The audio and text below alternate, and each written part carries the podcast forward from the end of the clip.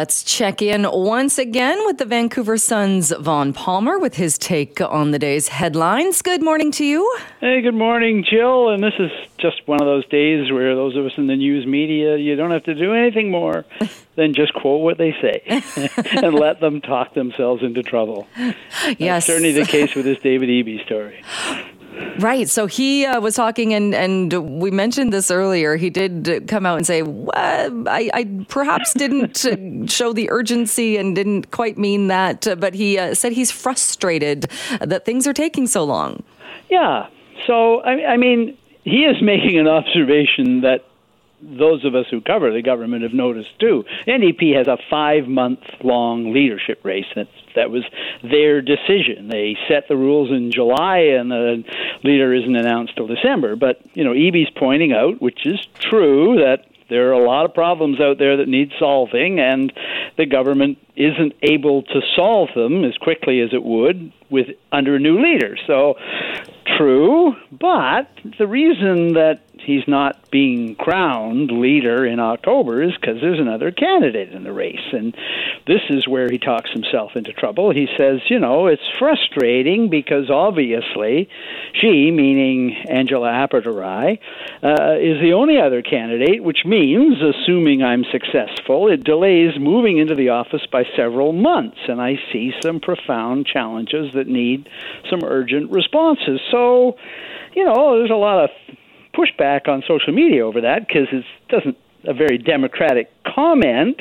It sounds like he sees her the way he said it as more of a nuisance, challenging him because he expects to win, and all she's doing is stringing out the process so he can't get on to deal with these urgent problems.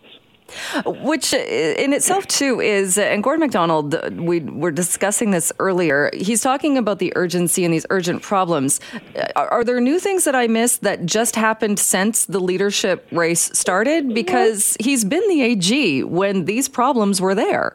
Yes, this is fair comment. And I noticed that uh, when these comments were reported by my colleague Katie DeRosa in the Vancouver Sun yesterday. So she posted this story and this interview, and Appadurai's response is, "Hey, you've been government for five years."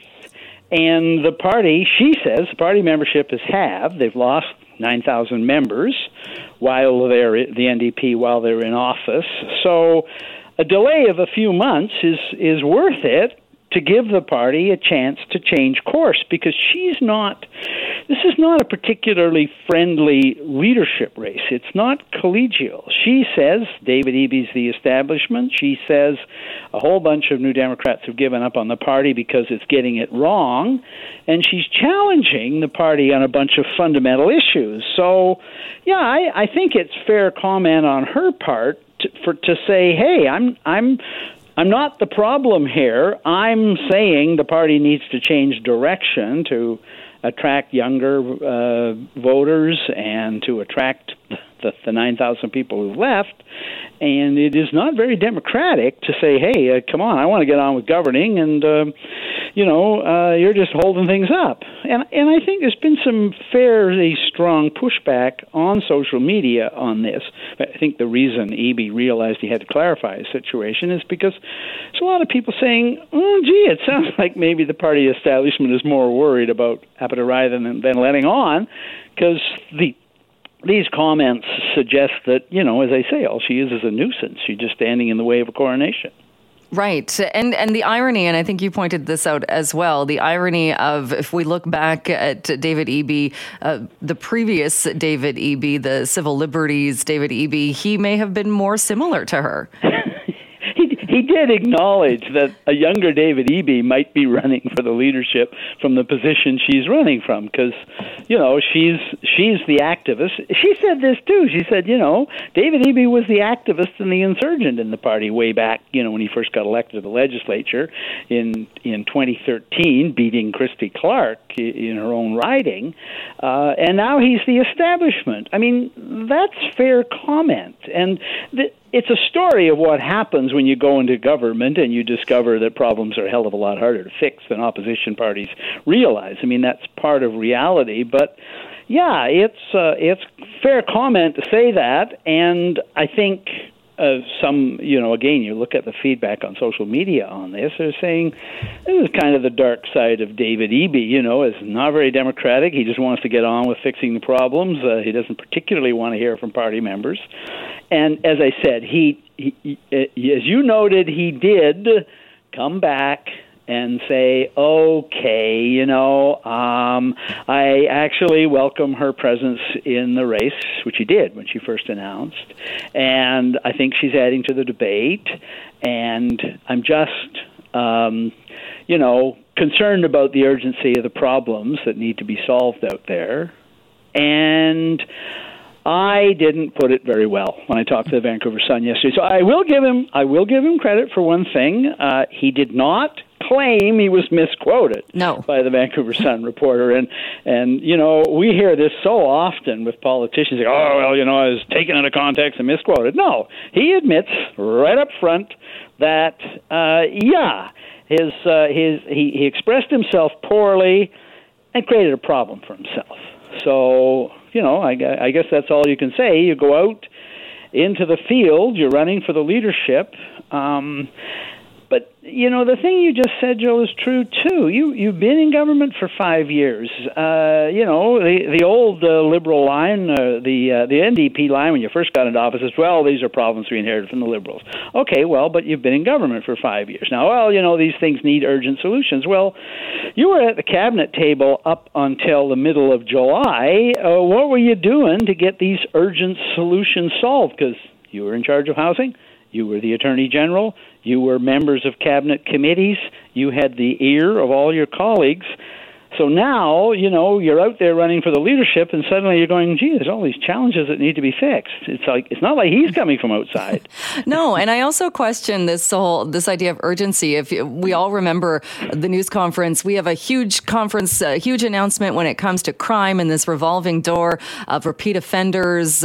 Tune in. We're we're going to make this big announcement. The announcement was we've appointed two people to look at it. I yep. mean, it wasn't at all what we were expecting. And if yep. that's the idea of urgency, meh, well, yeah. maybe not. They're going to kick the can down the road. He he now is an advocate of involuntary treatment of overdose victims. Well, again, they brought in legislation to do that for younger overdose people before the 2020 election when the Greens wouldn't vote for it. Uh, they called an election and said, "This is why we this this this arrangement with the Greens it just didn't work anymore. We need a mandate." They got a mandate. They're the majority government. They had the votes to put it through. Eby's the Attorney General and the government's constitutional law expert and advisor. They don't bring in the bill. They don't bring back the bill because we're told, oh, well, we decided it was unworkable. So again, you know, Abid is doing a good job of saying, hey, you're the government now, right? You've got a five year record. You're accountable for that. You can't go out as and say, well, on day one, no radical changes, and then on day two start saying, "Well, I changed this and I changed this and I changed this and I wish we could get on with dealing this and come on, time the clock's running. Let's get going on this." It's there's a contradiction here in David Eby's position that one clarification and one admission that he phrased it poorly doesn't really resolve. Uh, what do you think this says then about uh, his leadership style or what we can expect? Even uh, talking about uh, the BCGEU and the job action now. Well, John Horgan's uh, popularity partly resided just on his charm and his populist style, but he was also very good at delegating, and he encouraged a lot of team play among his MLAs, and he didn't mind others in the government taking credit for things to a degree, you know, and that's not common among premiers. David Eby is known as a guy who's very, very smart, once he's made up his mind, he's ready to go and do it. Uh, but he's not so much the same kind of team leader as Horgan. So, Jill, I think this does raise the question that you've just asked about what does this say about the style of leadership that Eby will bring?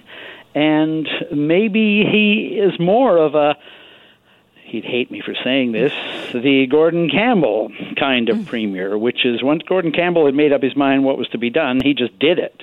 He he was not somebody who needed to have a big team behind him on it. He had power was very narrowly held in his office by him and just a, a key group of staffers, and even some cabinet ministers discovered when Campbell gave a speech what the government was actually going to be doing. Yeah, you're right. I don't think he would like that comparison, but it's a, a fair one to make, definitely. All right, uh, Vaughn, we're going to leave it there for yeah. today. Oh, okay, sorry, oh. I, I, wasn't sure if we were yeah. if we were moving on or if I'd misspoke myself. No, no, no, and, not uh, at all. No, and, but and thrown you under the bus. so uh, I'm glad that uh, I didn't do that. No, not at all. Thanks, we'll, we'll, talk more BCGEU. Uh, so much else going on. We'll save that for tomorrow. Vaughn, thank you. Thank you. That Bye. is Vaughn Palmer with the Vancouver Sun.